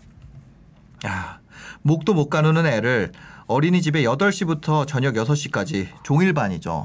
종일반 맡기면서 그렇게 지냈습니다. 지금도 그렇고요. 시댁은 같은 단지 내에 있는데 육아에 도움 바랄 수는 없습니다. 아이고. 시댁 부모님 노후를 책임져 드릴 수가 없는데 우리가 책임질 수가 없는데 일을 그만두라고 말씀드릴 수 없었고 그러기도 싫었어요. 모든 어, 어디까지나 저희 문제이기 때문에 견디면서 지냈습니다. 아이가 예민해서 네 다섯 시간 자고 중간에 두 면씩 두 번씩 깨면서 일하고 육아하려니 육아에 요령도 없어서 2년 정도 정말 힘들었. 와 이거 진짜 제 우리 예민, 부부 얘긴데 예민, 우리 예민. 아이고. 아, 나 이게 너무 그려진다. 저희 애가 진짜 두 살 때부터 그 어린이집 제일 고참이에요. 워낙 애기 때부터 가가지고. 네네. 아, 그런데 2년 정도 너무 힘들었던 것 같아요. 아이가 안타까웠지만 좋은 선생님 만나서 퇴사 욕구 부여잡고 아이가 두 돌 된 이후부터 새벽 시간 아, 새벽 시간 활용해서 자기 개발 및 운동을 하다가 신사임당 채널 알게 돼서 생각이 많이 바뀌었습니다. 지금 고민은 갈아타기입니다. 24평이 좁다는 생각이 들어 단지 내 30평으로 옮기려고 고민하다가 대구가 조정 지역으로 지정되면서 지금 미룬 상태입니다. 신랑은 옥포 쪽으로 출근하고 차로 20분, 저는 걸어서 10분 거리 달서구 죽전 내거리 근처에 다니고 있고요. 이곡역 바로 앞에 아파트 거주하고 있습니다. 세후 소득은 제가 월급이 월마다 편차가 있어서 100만 원까지도 차, 차이가 나기는 하는데 둘이 합쳐서 450에서 530만 원, 지출은 200만 원 안에서 묶었습니다.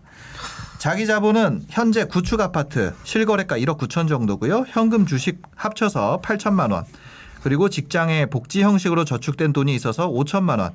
와, 이분 진짜 그 디테일하다. 알차다라는 표현을 네. 어떻게 뭐 다른 지금 보면 우수리가 이렇게 돼요. 아. 450만 원에서 네네네. 530만 원. 와. 네네. 그러니까요. 8천만 원과 직장에서 복지 형식으로 저축된 돈이 있어서 5천만 원이 조금 더 조달이 됩니다. 네. 디딤돌 대출이 네, 안 된다는 거. 대출이 안 와. 됩니다. 어, 복지 형식으로 측정된 것 때문에 실제 받는 돈 대비 연봉이 높게 측정되어 디딤, 디딤돌 대출이 안 됩니다. 그 신축 아파트 청약 나오는 아파트 가격대를 보면서 괴리감이 느껴지더라고요. 우리 집은 구축이니 가격이 움직이지 않았습니다. 그렇다고 25년 됐지만 재개발을 바라기엔 길고 신축으로 옮겨야 된다는 생각이 강하게 드는 요즘입니다. 죽전역이 직장이라 아파트 올라가는 거 매일 보면서 출근하는데 뭔가 해야겠는데 방향을 못 잡겠습니다. 일단 1주택이 있으니 좀 참고 돈 모아서 애기 초등학교 갈 때까지 어, 기다렸다가 근처 들어오는 새 아파트로 갈아탈지 어떻게 로드맵을 짤지 정말 애써서 열심히 모은 돈입니다. 정말 더 걱정됩니다. 나의 결정이 중요한 결정일 것 같아서 신중해집니다. 수성구는 넘사벽이라 달서구 쪽이면 상인동 쪽으로 청약 가점은 없지만 혹시 모르니 청약을 넣고 청약이 안 된다면 분양권을 사버릴지 매일매일 고민하고 있습니다. 조언해 주세요. 자본금이 빠듯하니 막막합니다. 이건 덧붙인 얘기인데 애를 낳고 생계를 위해 워킹맘을 선택했지만 지나고 보니 대출을 있어 어, 일을 그만두지 않은 것이 다행이다 하고 지내고, 지내고 있습니다. 아이에게 미안하지만 미래를 위해 독한만 먹고 열심히 노력 중입니다. 정말 꿈꾸는 것은 일하는 시간을 줄여도 수입을 높일 수 있다면 아이가 초등학생 되었을 때 그쯤에는 아이와 시간을 좀 더 보낼 수 있도록 부업이든 투자든 다양하게 노력해보고 있는 중입니다. 이렇게 보내주셨어요. 와 정말 문장이 치열하다. 문장이 진짜 문장 한 문장 한 문장이 치열하게 이렇게 눌러서 남겨- 쓴게 네, 너무 네, 네. 느껴져서 이렇게 뽑았는데 어떻게 해야 될까요? 이분이 네. 25살 때 결혼을 했더라고요. 네. 와. 그래서 지금 거의 대출금도 7년 안에 8,500만 원을 갚고 이렇게 또 모은 거 보니까 네. 지금 하- 1년에 2천만 원씩 어, 음. 모았다는 거거든요. 네. 그런데 이제 어휴, 정말 아이 키우기 정말 힘들었을 것 같아요. 뭐 음. 이런 분들 많아요. 근데. 정말 이게 네. 저는 워킹만 보면은 정말 슈퍼맘인 것 같아요. 맞아요. 특히 이제 또 보금자리까지 이렇게 고민하시다 보니까 네. 음. 정말 자기 개발이라든지 지금 뭐 운동까지 네. 하는 거 보니까 정말 새벽에 일어나셔서 잘 되셔야 됩니다. 네. 이분의 예산을 한번 정리해 보면 매도할 때 1억 9천, 그다음에 주식이랑 현금 합쳐서 8천, 저축 5천 해서 3억 2천이에요. 네, 네. 네, 그렇죠? 어떻게 하면 좋을까요? 갈아타는 게 좋을까요? 청약을 하는 게 좋을까요? 아니면 뭐 기다리는 게 좋을까요? 어떨까요? 네. 갈아타셔야 됩니다. 아 평형을 갈아탄다. 아니면 지역. 지역을 갈아탄다. 상품 네.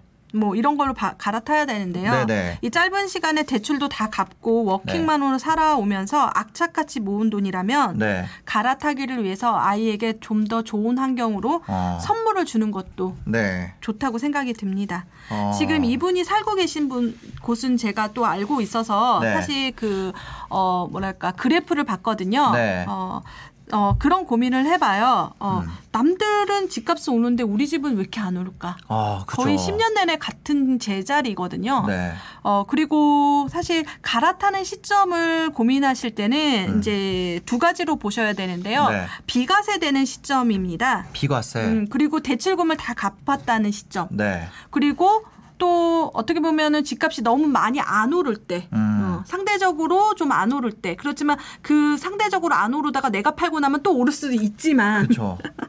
그래서 이분 같은 경우는 네. 지금 두 가지의 부합이 돼요. 대출이 없다, 비과세가 가능하다. 어. 그리고 현금 보유. 현금 보유 같은 경우에는 지금 중요한 거는 어, 다른 집을 살 수 있는 계약금까지 준비되어 있다라고 네, 네, 보시면 네. 되겠습니다. 그래서 음. 갈아타시면 정말 좋을 것 같고요. 네. 그럼 어. 이분 같은 경우는 지역은 음. 어느 쪽으로 가면 될까요? 지금 지역을 달서구랑 네. 지금 상인동 쪽으로 이렇게 해가지고 그쪽 지역이고 이분이 어, 잠깐만요. 저희가 음, 어, 채널이 잘 됐던 이유가 있거든요. 네. 이 라이브가 잘 됐던 이유가 뭐냐면 대구를 모르는 분들이 많아요. 아, 그래서 대구가 어떻게 생겼고 대구. 지금 이분의 지역이 어디고 이거를 좀 설명을 해주시면 네. 좋을 것 같습니다. 한번 대구. 대구를 저도 대구를 잘 모르니까 저는 나중에 이제 지방을 돌아다니면서 한 한 달 살기를 할 예정이에요. 아 진짜요? 네, 어, 가장 첫 번째 갈 네, 지역은 대구입니다. 아 진짜요? 네, 왜요?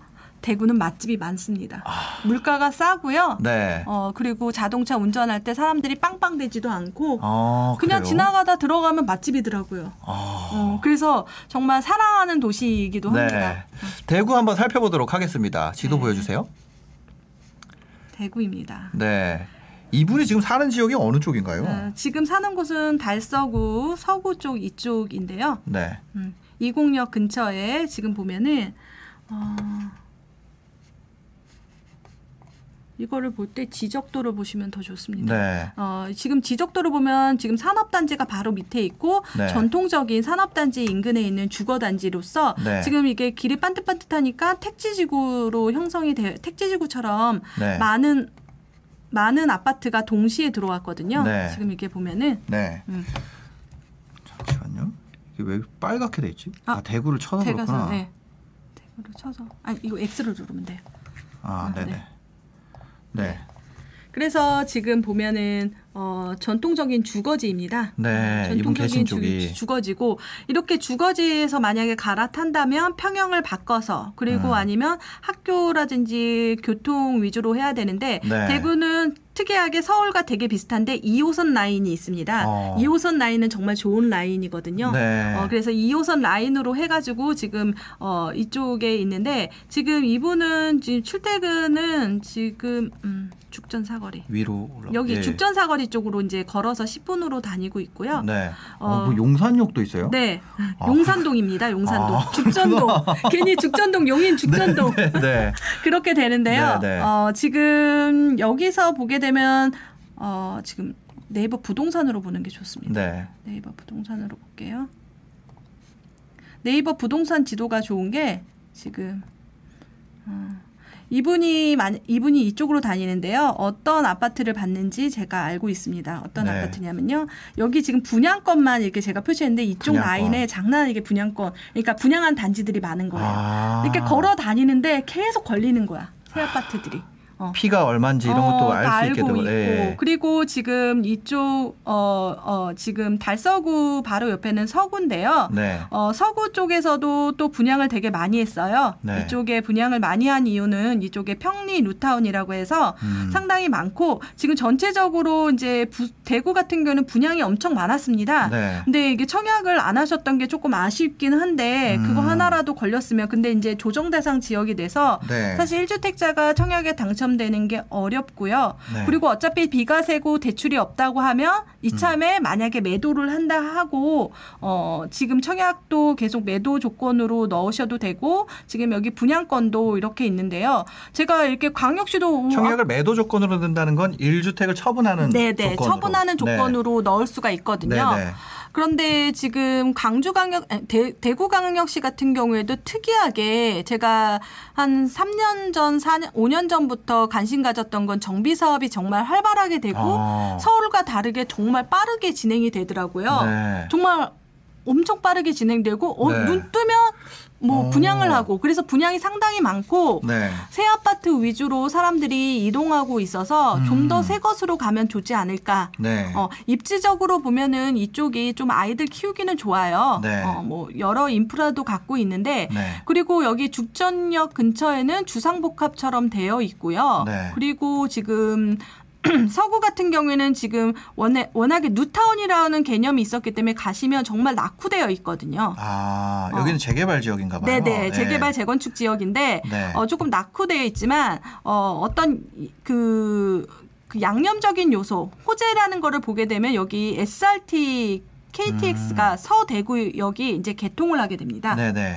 어 그리고 이쪽에 보면은 대구광역시 시청이 이쪽으로 옮기게 되고요. 아 어, 우리가 보면은 도청 같은 경우에 옮기면 어, 도청 옮기나 보다라고 생각하지만 시청은 많은 사람들이 이동을 하게 되거든요. 그렇죠. 지방에는 일자리가 잘 없으니까 네네. 뭐 이제 공단이 있는 경우에는 그렇지만 네. 일자리 그 시청이 갖고 있는 시청 옮기면 그 주변에 뭐 법무사 사무실부터 해서 그렇죠. 네. 계속 그 시청 아니 저는 사실 고향이 강릉이라서 그런지 강릉 저희는. 이제 시청이나 우체국, 맞아요. KBS 이게 직장으로서 그냥 제일 그거였거든요. 맞아요.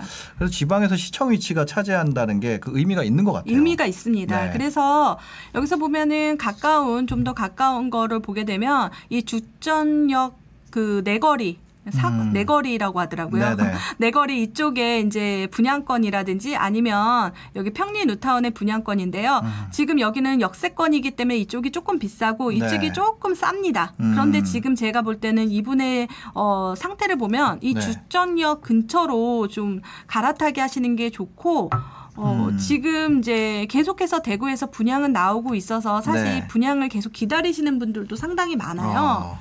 어, 그래서, 어, 그런데 이제 일주택자다 보니까 이제 그 조건들이 많이, 네. 어, 당첨되기가 어렵기 때문에 네. 지금이라도 이제 매수를 해서, 음. 어, 입주 날짜를 받고 그리고 네. 나서 이제, 어, 이사 계획을 자- 잡으면 좋지 않을까 아. 그런 생각이 듭니다. 그러면 지금 청약보다는 어, 갈아타기를 해라. 네. 네, 갈아타기 단지는 뭐 이쪽 죽전역 지역으로 여기 들어온 새 네. 아파트들 그렇게 요- 보면 될까요? 네, 이쪽 네. 지역하고요. 네. 그다음에 이제 어 돈이 조금 돈 모자른다. 네. 어, 전체적으로 봤을 때. 근데 제가 봤을 때 이분이 어 이제 저축하는 그 저축 근육이라든지 이런 것들이 네. 잘 되어 있기 때문에 분양권을 산다. 네, 좀 더 비싼 쪽으로 가면 어. 더 좋지 않을까 싶습니다. 네, 알겠습니다.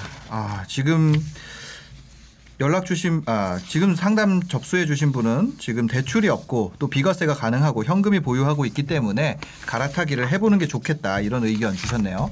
아, 참고해 보시면 도움이 될 것 같습니다.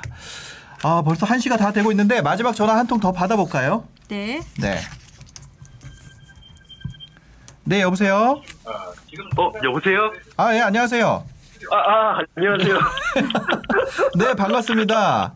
아, 아, 연결될 줄 몰랐는데. 네, 간단하게 예. 자기소개 좀 부탁드릴게요. 아, 예, 안녕하세요. 저는 그 서울에 살고 있고, 네. 저 사실 동생이랑 요 아는 선배를 계속 보다가 네, 네. 그 동생이 고민이 많아가지고 이렇게 그 같이 이렇게 둘이서 막 전화를 걸었는데 네. 제가 제가 걸리게 됐고요. 네, 네, 네. 네, 그 동생의 상황을 좀 설명을 드려도 네, 될까요? 네. 네. 됩니다. 네, 그 동생이 지금 울산역 KTX역 근처에 아, 그 양우 내안의 퍼스트라는 아파트에서 네. 그, 그 첫 집을 마련하고 지금 2년 정도 지났는데 음. 사실 그 거의 그대로거든요 아파트 음. 그 시세가. 네. 근데 이제 동생이 이제 둘째 아기까지 지금 그 아들 두 명이 둘째 아기까지 나온 상태예요. 지금 50일 지났는데 네. 그 부산으로 그 가고 싶은 생각을 가지고 있어요. 음, 예. 네. 그 고, 고향이 부산이라 가지고 음. 예. 그래서 부산 쪽에 좀 이제 학군도 좀 생각해서 음. 좀 옮기고 싶은 마음이 있어가지고 네, 네. 예 예. 그리고 지금 가능한 현금 자산이 총 어, 어 1억 그 그 아파트 그 판다는 팔 아파트까지 팔면은 1억 6천 정도 네. 예. 한번 될것 쭉. 여쭤볼게요. 그 아파트가 총, 총 자산이 1억 6천이고 네 가능한 아파트 아파트를 팔- 포함해서 현금 모아놓은 네. 거 포함해서 그 네네네. 동생분 월 수입은 어떻게 되시나요?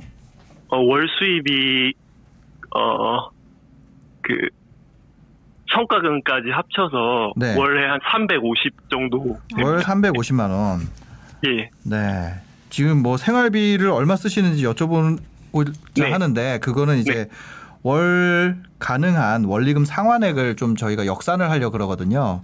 그래서 생활비를 네. 한 얼마나 쓰시는지 알 수 있을까요? 생활비 200만 원 정도 네. 쓰는 걸로 알고 있습니다. 예. 아, 생활비 200만 원 정도. 네. 지금 사시는 곳은 울산이고 주택을 네. 하나 갖고 계시고 네, 네네. 부산으로 가고 싶으신 거고 지금 예. 직장은 울산에 계신 거고. 예, 직장은 울산인데 이제 네. 그 출장 업무가 많아서 이제 뭐 부산이나 그 창원이나 네. 울산 뭐 울산 쪽으로 다니고 있고 네. 그 부산 쪽에 사실 반원 단지들이 있어서 임장도 가봤거든요. 어떤 음. 단지요? 네, 그 거제역 쪽에 거제 홈타운 음. 2차랑요. 그다음 장산역 근처에 이제 저희 그 장산역 근처도 봤었고 그리고 마지막으로 그 용호동 쪽에 LG 메트로시티에까지 이렇게 세 군데를 보고 있습니다. 다 좋은 데만 보셨네요. 네. 아, 예. 네. 아, 알겠습니다. 이거 뭐이 네. 정도 정보면 상담이 될까요? 네, 근데 지금 네. 뭐지 어 1억 6천이라는 돈이 어, 지금 바로 네. 계약금을 낼수 있는 돈이 얼마 정도 되나요? 어 계약금을 낼 수 있는 네네. 돈이 이게 1억은 아파트고 이거 1억 6천은 그 매도하고 나면 아. 생기는 돈이라고 생각이 네네. 들거든요. 모아둔 네네. 돈이라든지 현금, 것들, 현금성 자산. 네. 아 현금성 자산이 어저 죄송하지만 잠시만 한 예 30초만 기다려 주십시오. 네, 네네네. 네. 지도 틀어놓고. 있을게요. 아 정말 죄송합 네. 죄송합니다. 네, 이게 걸릴 줄 몰라가지고 아, 네. 예. 동생분 사연이다 보니까 아무래도 그렇죠. 빨리 네, 물어봐야 아. 될것 같아요. 예. 어, 지금 확인을 했는데요. 네. 어, 어, 한 4,500에서 5,000 정도는 네. 5, 5,000 정도로 보시면 될것 같아요. 5천. 현금성 자산은 5천 정도. 아, 네. 네. 그, 그 신용대출이 이제 7,500까지 나온다고 해서 그거는 그것 옵션도 좀 생각을 해보고는 음. 있습니다. 예. 네. 예. 알겠습니다. 어떻게 좀 상담이 될까요? 어 그런데 이게 두 개 세개다다 고르신 곳이 네. 어, 자산이 맞아서 고르신 것 같아요. 네. 어, 그래서 네. 어, 고른 게 다 괜찮은데 어, 지금 아들 두 명이 있는데 얘가 나이가 어떻게 되나요? 한 명은 3살이고요. 3명. 한 명은, 네. 예, 그, 한 명은 이제 60일 됐습니다. 아, 60일. 아, 그렇게 네. 됐구나. 아, 네. 그리고 지금 어, 그 아, 일하시는 분이 아내분이세요? 아니 아니 남편이 아니, 아니. 일하고 여, 어, 아내분은 예. 따- 아, 여동생인가요? 남동생인가요? 동생이? 어. 쌍둥이, 쌍둥이 남동생이고, 오, 예. 야, 그, 좋다. 네. 아, 그러니까 남동생이 일하고 있고 그 아내는 이제 아이들을 키우고 있는 전엄맘이겠네요. 예, 맞습니다. 아, 네. 그렇게 이해, 이해하면 되겠네요. 와, 좋다. 이렇게 같이 뭘 해도 두 배로 힘이 나는 그러니까요. 것 같아. 아, 부럽다, 진짜. 본인은 내 집 마련했어요? 아 여기 여기 아는 선배 보고 내 집 마련했습니다. 와. 작년 작년 12월에 그 너- 너나위님이랑 그 신사임당님 네. 네. 도움 받았던 또 신사임당님 아 이거 말이 길어져서 죄송한데 그 네. 그 신사임당님 도움 받아서 그 그 인터넷 판매도 저 투잡으로 하고 있는데 아, 네네. 예, 예 대박. 그게 뭐 예 지금 좀좀 성장하고 있어가지고 알겠습니다. 네네. 네, 네, 네. 아, 정말 멋지시네요. 네. 네. 멋집니다, 진짜. 그러니까요. 한번 그러면 어떻게 하면 좋을지 솔루션 부탁드리겠습니다. 네, 솔루션 한번 해보겠는데요. 네. 어, 지금 이게 너무 가격대가 지금 1억 6천에 계약금 현금사 자산 5천에 지금 7,500만 원 현, 뭐지 그 신용대출을 낼 수가 네네. 있다고 그러잖아요. 그럼. 총 한 3억 정도 되는 거예요. 네. 어 그래서 3억 언더로 해가지고 지금 어 지금 집을 한번 찾아보겠습니다. 네. 이렇게 하고 그 다음에 세대수는 조금 많은 걸로 한번 네. 해볼까요? 어, 어, 많아. 근데 이게 메트로 이 메트로 시티가 사실은 예, 어, 이 자산에 넘어가는데 어, 네 맞습니다. 어, 예, 그걸 그 어떻게 좀- 감당할 수 있을 것 같아요? 그래서 제가 이거를 어, 왜 어. 골랐을까 생각을 했거든요. 지금 동생 계획이 네, 그 부모님 이그그 대연동에 대우그린 1차 아파트라고 있는데 네, 그 황영 터- 황영 터널 위쪽입니다. 예, 알아요. 그쪽에 워- 예, 월 월세로 살고 네. 그 그 와이프가 이제 그 간호사로 또 일을 할 수 있어서 아. 음. 그 일을 한다는 생각으로 네. 이제 만약에 산다면 이제 최대한 좋은 곳으로 좀 가고 싶어 하더라고요. 어. 이게 지금 매가가 6억대인데, 그러니까 30평은 네네. 6억대고요. 그리고 네네. 지금 20평대는 5억대거든요. 네. 네네. 그, 러니까 5억대인데 제가 볼 때는 24평 정도는 감당할 수 있을 것 같거든요. 5억대라도. 왜냐하면 네네. 여기서 대출이라는 부분을 제가 빼고 말한 거예요, 사실은. 그래서 네. 대출까지 일으키신다면 지금 5억 언더 같은 경우에는 또 지금 뭐 보금자리 론이라든지 그런 거를 또 사용하게 되면 네. 또 네. 얼- 얼추 지금 될 것 같은데 조금 무리를 한다면 제가 무리를 네. 한다면 30평대로 하시는 게 좋지 않을까 네. 그런 생각은 들어요. 네. 어, 30평대 6억대거든요. 어. 그래서 네. 네. 어, 가셔가지고 24평도 보고 그 다음에 어, 지금 뭐지 30평대도 한번 보셔가지고 가급적이면 30평대를 하시는 게 좋을 것 같습니다. 그래요. 지금 고르신 거 중에서 제가 골라봤거든요. 그러니까 이게 지금 고른 거 중에서 여러분들이 결정 장애가 나요. 이거 어디를 해야 돼? 막 네, 그렇게 네. 되는데 지금 들어봤을 때는 지금 여러 가지 그 사항을 봤을 때는 지금 용호동의 LG 메트로시티 이 다, 여기도 사실 엄청나게 지금 분위기가 뜨겁긴 한데 아? 어, 뜨거웠다가 어. 조금 어, 이게 삼익빛이 바로 앞에 있잖아요. 네, 네. 어, 어, 삼- 남천동. 네, 그 남천동. 그 남천동 네. 그리고 이쪽은 정말 택지지구처럼 이렇게 되어 있거든요. 네. 그 비싼 아파트 같은 경우에는 또 뷰가 보이는 데가 좀 비싸고 네. 어, 되도록이면 초등학교 인근으로 하고 지금 간호사 일을 한다면 또 병원 인근 근처가 뭐 있으면 더 좋고 여기 안에 또 상업지가 되게 많이 발달되어 있거든요. 네. 어, 그래서 어 이, 이쪽에도 상업지가 좀 많이 발달되어 네, 있어요. 네, 네, 네. 그래서 병원이라든지 이런 쪽도 이, 이쪽에 있어서 병원과 조금 가까운 동으로 이렇게 조금 하고 초등학교가 있어서 이런 쪽으로 한번 알아보시면 더 좋을 것 같습니다. 아, 그래요. 그 이게 30억 대출을 한다 아, 아니 30억이래요. 30평대를 하고 네. 그 6억대를 한다는 게 좀 무리가 있지는 않을까 싶기도 한데 네. 그런 부분은 어, 어떨까요? 지금 3억을 왜 대출을 했냐면 네네. 지금 원리상 원리금 상환 150만 원이라서 3억이 가능하거든요. 아, 150만 원을 네, 상환을 하면 들어서 네네. 어, 얼추 될 것 같아서 네네. 어, 지금 어 뭐랄까 그 집을 살 때는 네. 어, 대부분 어, 뭐, 연끌을 해야 된다, 이렇게 얘기하시는 분도 있고, 네. 그런데, 어, 자기 자신에서 조금 무리하게 좀 사는 게 더 낫습니다. 아. 딱 맞춰서 사게 되면은, 네. 어, 아쉬워져요. 어, 시간이 지나면 아쉬워하는 사람들이 많거든요. 네네. 그래서 내가 감당할 수 있는 법위 내서 조금 무리를 해서 음. 어 그리고 강제 저축이라는 부분이 생기거든요. 네. 그래서 그런 부분도 해결할 수 있고 지금 방금 말했던 와이프도 네. 또 일을 할 수 있다고 하니까 어. 그 부분이 또 있고 지금 이 나이가 애들이 어리잖아요. 네네. 사실 아이 어린이집 보내면 네. 시간이 되게 막 깁니다. 어. 그리고 학교 가면 이제부터 쭉 줄어들어요. 네. 학교 가면 그걸 못해요. 직장 생활을 더 못합니다. 어. 어, 초등학교를 가면. 네네. 그래서 지금 아이들을 키우고 또 어린이집 갈 수 있는 딱 그 나이예요. 네. 아이들이 두 아들. 그래서 같이 어린이집 맡기고 그때도 조금 어, 음. 일을 하면 또 여자분이 또 좋지 않을까 이런 생각이 드네요. 예. 네. 아, 저, 저 한 가지만 그, 해, 그, 세, 네. 세 지역 중에서 그 네. 메트로시티가 사실 너무 많이 올라가지고 그렇죠. 좀 사실 걱정, 걱정을 많이 하- 했거든요. 네네. 세 지역 중에서는 그 메트로 시티가 일단 네, 그- 제일 나아 보시. 어, 지금 많이 오르긴 했는데, 지금 약간 보합장이긴 합니다. 근데 이게 많이 오르면, 어, 그 다음부터 이제, 어, 또 오를까? 이런 생각도 들잖아요. 그런데 네. 우리가 네네. 집을 사면, 어떻게 주식처럼 바로 바로 사고 파는 게 아니잖아요. 네. 어, 그렇기 때문에 어떤 여력이 된다면 그 시세에 대해서 너무 민감하게 생각하지 마시고요. 자기가 살 수 있는 지역을 좀 집중해 보는 것도 좋습니다.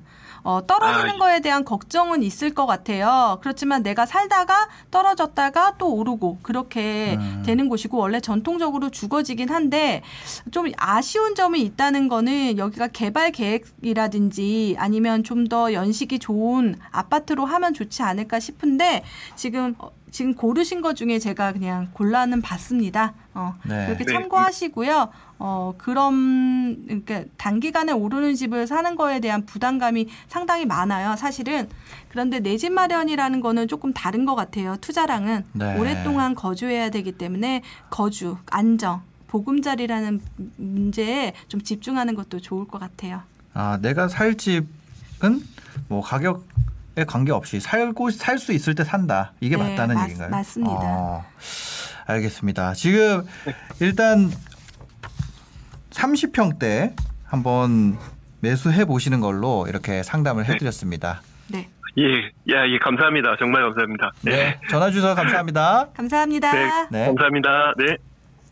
아 진짜 네. 정말 열심히 이거 전화를 해가지고 다 네. 이렇게 연결하시네요. 아, 맞습니다.